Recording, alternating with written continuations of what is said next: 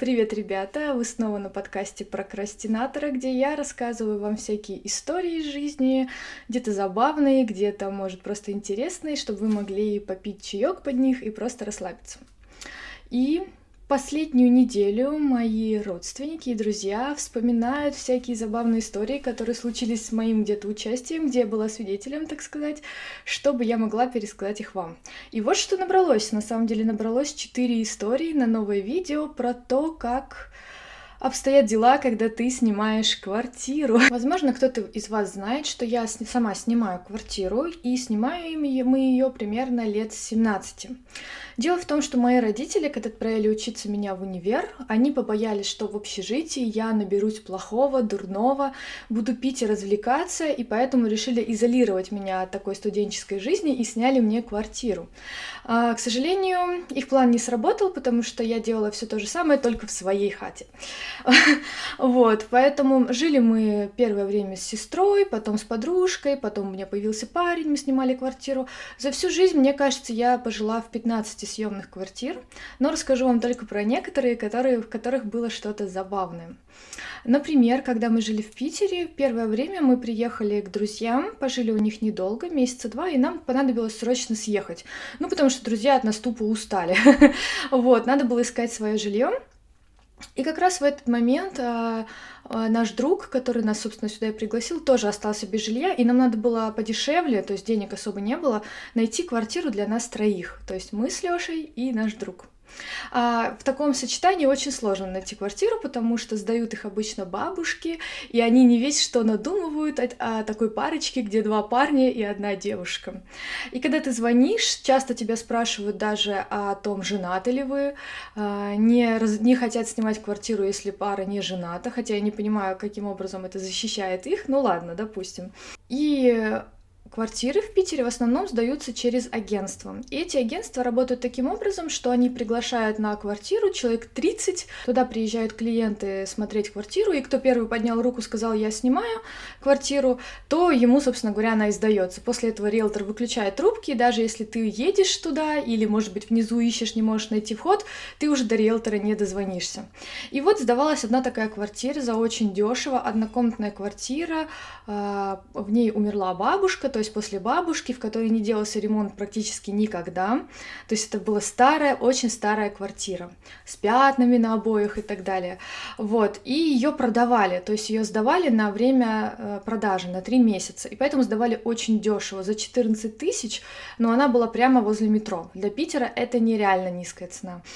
И мы, поехали ее смотреть, и ребята, когда увидели, что никому она не нравится, они поняли, что это наш шанс, Лёша с Артуром поехали, и они ее сняли. Для нас это был нереальный выход, потому что денег не было, они не требовали никакого залога, просто заезжай на 3 месяца, а пока ты присматриваешься новую квартиру. Отлично, правда? Но в этой квартире была пасхалочка одна такая. Нет, не привидение в виде бабушки, нет, ничего такого. Видимо, бабушка жила там мирно, но у них был сосед с собакой. Собака-овчарка. И вот эта собака на протяжении всей своей жизни копала в эту квартиру подкоп. Когда мы ее снимали, естественно, этого не было заметно. Мы узнали это в первую же ночевку. Это была какая-то собака Баскервилли, потому что она выбирала одно место в углу и копала, просто лаяла, рычала и копала. И мне начиналось чудиться, что со временем звук становится все громче, как будто бы это перекрытие утоньшается, то есть как будто она реально копает. И реально, когда она бегала в других части квартиры и лаяла, звук был тише, но именно в этом углу было намного громче. Я думала, что просто однажды в потолке появится трещина, и она прокопает своими лапами, и просто появится в нашей квартире, а собака реально большая. И на протяжении всех этих 3 месяцев ходили люди снимать эту квартиру. Не снимать, а покупать. То есть ходили покупатели, и это входило в нашу аренду, что мы им показывали квартиру. Потому что дешево, ребята, потому что дешево. Вот. И они говорили, а есть, ребята, что-то такое здесь, о чем стоит знать? Но наши квартиродатели, которые нам сдавали квартиру, были нереально приятными людьми. Они про эту собаку ничего не знали, потому что они в этой квартире не жили. И мы не хотели их подставлять, поэтому мы про собаку не рассказывали. Но я просто представляю себе, ты купил квартиру, Там она на тот момент стоила 3,5 миллиона. Ты купил квартиру, в ней заезжаешь в нее, и ночью появляется это. То есть эта собака, это было просто нечто, понимаете, просто нечто. Если бы у меня, ну как бы, если бы это была моя квартира, я бы не знаю, что бы я сделала. То есть это просто копание, просто среди ночи, думаешь, ё-моё. Потом просыпается хозяин, дает ей люлей. Она замолкает на полчаса. Я думала, какой у нее сердобольный хозяин просто. Вот, то есть он ее реально терпел. Ну, то есть все это время. Вот. Мне кажется, собаку надо было просто отдать куда-нибудь волчьи. Вот. Дальше. Значит, с этой квартиры мы съехали. Какое-то время тоже жили с Артуром в другой квартире. А потом мы с Артуром разъехались. Ну, наши пути пошли по разным сторонам. Наша шведская семья распалась. И мы начали искать новую квартиру. И мы нашли квартиру, точнее, но когда в процессе нашего переезда она сдавалась на 3 дня позже, как нам надо было освободить предыдущую квартиру. И мы переехали к нашему другу, к Диману, вместе с аквариумными рыбками, с кошкой, со всеми вещами, затарились к нему, пережить у него 3 дня, чтобы потом переехать в эту квартиру. И хозяин квартиры, который нам должно было сдать, пропадает, короче. Просто пропадает, не берет трубки, все, он исчез. Но мы не вносили залог никакой, то есть деньги мы как бы как таковые не потеряли. Но мы остались просто без квартиры в гостях у друга, к которому должен был скоро вот-вот приехать сосед. То есть мы должны были освободить комнату. И мы начали срочно, истерично искать квартиру, просто везде, по форумам, по везде. А еще денег у нас не было таких, то есть если было бы там 1025, мы бы легко нашли. А нам нужно было найти там до 20 тысяч в определенную. Ну, мы уже не привязывались к району, мы уже искали везде. Мы просто ездили без конца на просмотры, ища квартиру.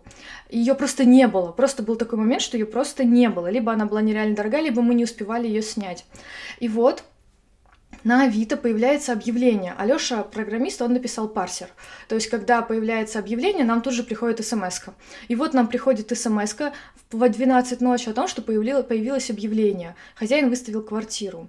И мне и Лёша говорит, и нам она подходила. То есть, нормальные деньги, нормальный район, вроде нормальные фотки. И этот собственник. И Лёша говорит, давай звонить. Я говорю, Лёш, ты прикалываешься, 12 ночи. Типа, камон. И, в общем, короче, мы настолько были в отчаянии, что Лёша звонит в 12 ночи, говорит, извините, что так поздно, типа, вот только увидел объявление, и, в общем, договаривается с хозяином на просмотр, объясняет ему ситуацию, что нам очень срочно нужна квартира, готовы приехать завтра в 8 утра и снять ее. И попросил, даже уговорил хозяина убрать объявление. В общем, приезжая в 8 утра, квартира оказалась нормальная, подходящая нам, заплатили мы деньги, все. И сразу же я осталась в этой квартире с ключами. То есть нам нужно было срочно организовывать переезд. Лёша едет на работу и вечером берет «Газель» и переезжает. Но фишка в том, что вот на эту квартиру и на «Газель» у нас были потрачены последние деньги. Больше взять было неоткуда. Но только если там звонить родителям, но когда тебе уже там лет 22, это как бы уже стыдно. В общем, ты уже не особо не звонишь, только если прям совсем. В общем, денег у нас не было. Мы заехали, оставалось, по-моему, денег на проезд, а в Питере дорогой проезд, то есть это прям статья расходов, на то, чтобы Лёша ездил на работу, а у меня работа была близко с этой квартиры. Вот. И, значит, заезжаем мы в нее, продуктов совсем нету, буквально пару пачек макарон у нас, и я туда заехала первая, начала ее где-то мыть, и открываю шкафы и холодильник, а там полностью затаренные продукты, полностью. То есть макароны, мука, сахар, картошка, полная морозилка мяса, причем не, ну, в вакуумных упаковках купленное. Я звоню хозяйке, говорю, типа, Наталья, так и так, а тут так очень много продуктов. Она говорит, да-да-да, девушка переезжала, которая там жила в большой спешке. Вот, она продукты оставила. Я, говорит, когда прибирала квартиру перед тем, как сдать, что-то повыкидывала, но все хорошие продукты мне было жалко выкидывать, я оставила. Короче, мы эти продукты ели месяц, ровно до зарплаты. Там было все, там были такие классные чешские консервы, короче, закрутки, мясо было столько, причем такие некоторые были дорогие продукты, которые мы бы в жизни сами не купили. Макароны, гречка, то есть там все просто было, плюс в туалете остались какие-то шампуни, там всякая-всякая фигня. То есть все было прибрано, но все вот это это все, что не, все, что в закрытых банках, все осталось. Блин, это был такой просто подарок судьбы, потому что мы реально собирались голодать на дошираках и на макарошках, короче, и тут просто так нам подфартило, просто зашибись. Но, к сожалению, через годика полтора из этой квартиры пришлось съехать. Почему? У нас уже был ребенок, Миша первый наш, вот, и мы уже занимались бизнесом, у нас был интернет-магазин и точка в торговом центре, мы продавали детские игрушки, вот, и на эту точку мы с Лёшей выходили по очереди, то есть день я, день он. И вот был мой день, когда я работала на точке, она была недалеко от дома, но она была открытого типа, то есть ее нельзя было оставлять, потому что весь товар был открытый, то есть лежал, можно было подходить, его брать, смотреть. Вот, и значит, и в этот день у нашей в этой квартире счастливой случился потоп. Звонит мне Лёша и говорит, что просто вода льется с небес, как он говорит, из розеток, изовсюду, типа, из вентиляции, отовсюду льется вода, из люстры.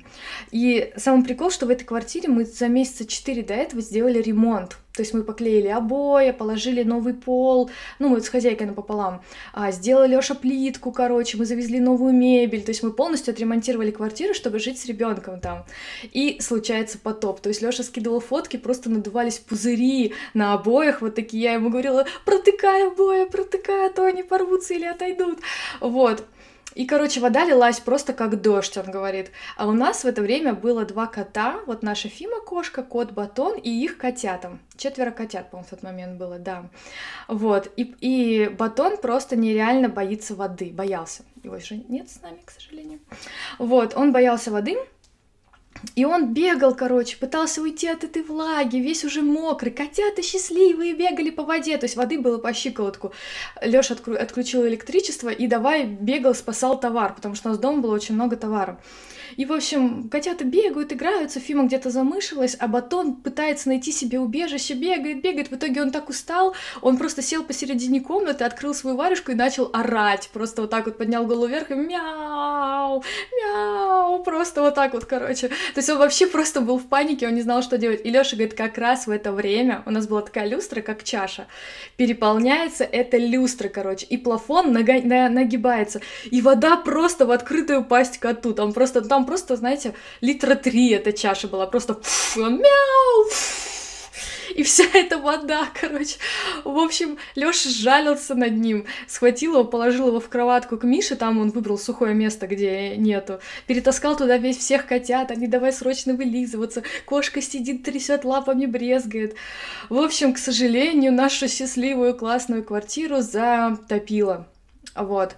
Но на самом деле это пришлось вовремя, потому что мы туда уже не помещались. То есть мы с Лёшей, с ребенком, с котятами, кошками и товаром мы туда уже не влазили. Мы хотели искать квартиру, но очень тяжело было от нее отказаться, потому что уже обжитое место и потому что нам очень нравилась хозяйка. Найти квартиру с адекватным хозяином очень тяжело. Вот. И, значит, мы сначала думали, может, просохнет? То есть хозяйка говорит, может, просохнет. Эта квартира была еще на первом этаже, то есть, все утекло. Но, к сожалению, на второй день стало понятно, что не просохнет. Все это начало, сырость. У Миши началась сильная аллергия.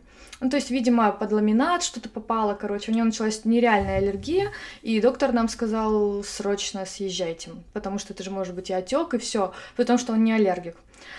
В итоге нам пришлось искать квартиру, и она нам понадобилась срочно, как вы понимаете. И я была на точке, а Лёша искал с коляской, ездил, смотрел квартиры. То есть одному-то это делать сложно, а с ребенком тем более. Мы решили двухкомнатную квартиру смотреть уже в этот раз, чтобы влазил и товар тоже.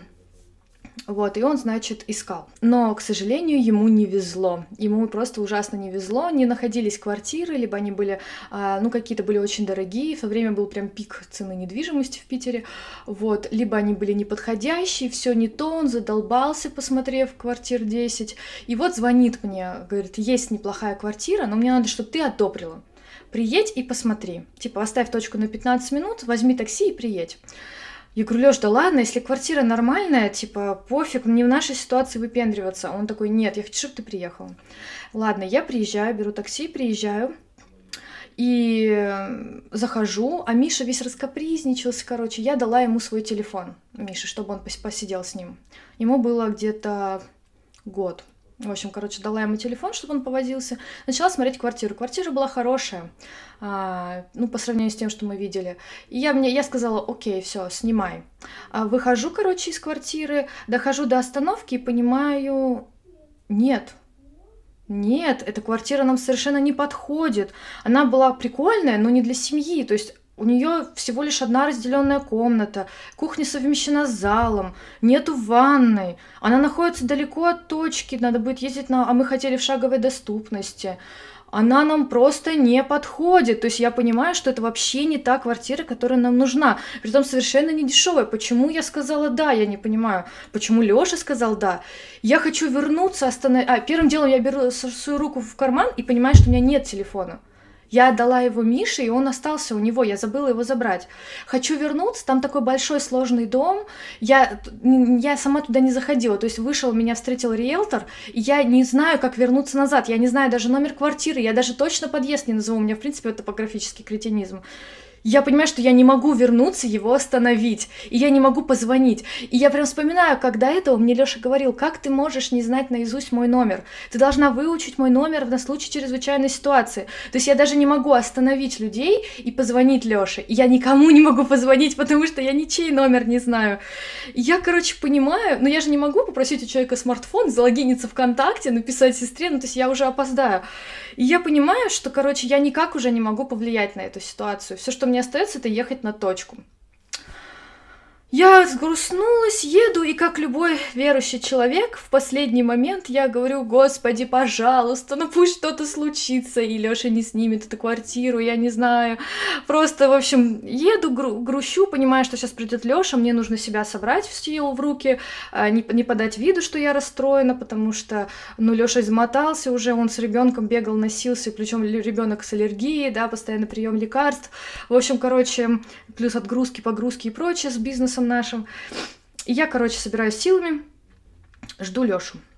И вот.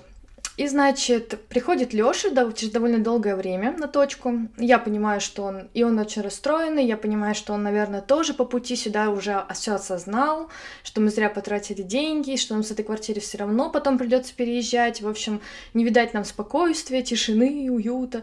Вот, и, значит, он грустит, я там как раз пока разбираюсь с покупателем, отпускаю его, подходит Лёша с такими глазами буквально в слезах и говорит, Зай, прости меня, я знаю, тебе очень понравилась квартира, но я ее не снял. Я говорю, что?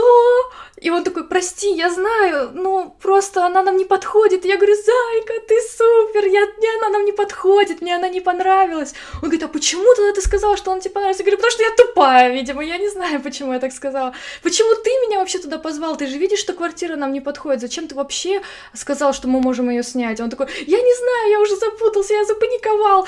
Короче, в общем, он не снял эту квартиру. Он в последний момент забрал паспорт, сказал, извините, я не могу, и ушел, короче, в общем. И я говорю, а почему ты был тогда так долго? Ну, я ему объяснила всю ситуацию, почему я не позвонила, короче, все дела. А он сказал, что надо выучить телефон, чтобы в этот же день выучила. Я говорю, почему ты был так долго? Он, оказывается, говорит, что когда я ехал домой, мне позвонил другой риэлтор. И назвал адрес, сказал, что прямо сейчас здесь идет просмотр квартиры, вы можете заехать. А он прям как раз проезжал мимо этого дома. А этот дом находится напротив нашей точки. Понимаете, если вы не верите в Бога, то извините. И он зашел посмотреть эту квартиру, и она ему полностью понравилась. И, оказывается, расстроенный он был такой, потому что мы якобы не можем ее себе позволить. Мы искали квартиру за 27, по-моему, максимум, а она 29. Вот. Но квартира ему более чем понравилась, она очень большая, но это та, в которой мы сейчас живем. И я говорю, Лёш, все, короче, говорю, заканчивай все эти разъезды, говорю, уже просто невозможно, никаких сил, не можем нормально заниматься магазином, бери и снимай эту хату. Он говорит, ну ты же ее не видела. Я говорю, все, хватит, ты видел ее, тебе она понравилась, я, поверь мне, проживу в ней нормально, все. И он оставил мне Мишу, пошел и снял эту квартиру. Небольшой спойлер, с тех времен стоимость квартиры ни разу не поднялась. То есть сейчас такие квартиры стоят уже гораздо дороже. Нам оказалась очень хорошая хозяйка, просто супер адекватная. Она нам ни разу не поднимала стоимость и еще постоянно делала всякие скидки на коммуналку и свет и прочее. Вот, это квартира, в которой мы живем до сих пор. Отсюда переезжать не хотим, только если в съемную квартиру, ну не в съемную, а уже купить квартиру. Она оказалась большой, потом у нас появился второй ребенок, и, короче, нам она более чем. И возле нее оказалась отличная школа. Вот. Это были такие квартирные истории, которые я собрала. Возможно, не очень забавные, но явно их можно просто послушать, чтобы расслабиться. Я собираю также и другие истории. Следующий выпуск хочу сделать про всякие семейные казусы, которые у нас были. И еще хочу сделать выпуск про животных, потому что про них, а в частности, половина выпуска будет про Батона, потому что это просто супер кот. Надеюсь, вам по-прежнему нравится эта рубрика. И хочу сказать спасибо вам за такое огромное количество лайков, которые были на прошлом видео. 10% практически от просмотренных было залайканных, я просто никогда не видела у себя такой статистики. Огромное вам спасибо, особенно поражает глубина просмотра, как глубоко вы посмотрели от начала до конца. Вот, надеюсь, что вы и это видео посмотрите, и следующие, и надеюсь, что вам было интересно. Вот, ну ладно, ребята, пойду, сегодня еще буду вести эфир, так что всем пока!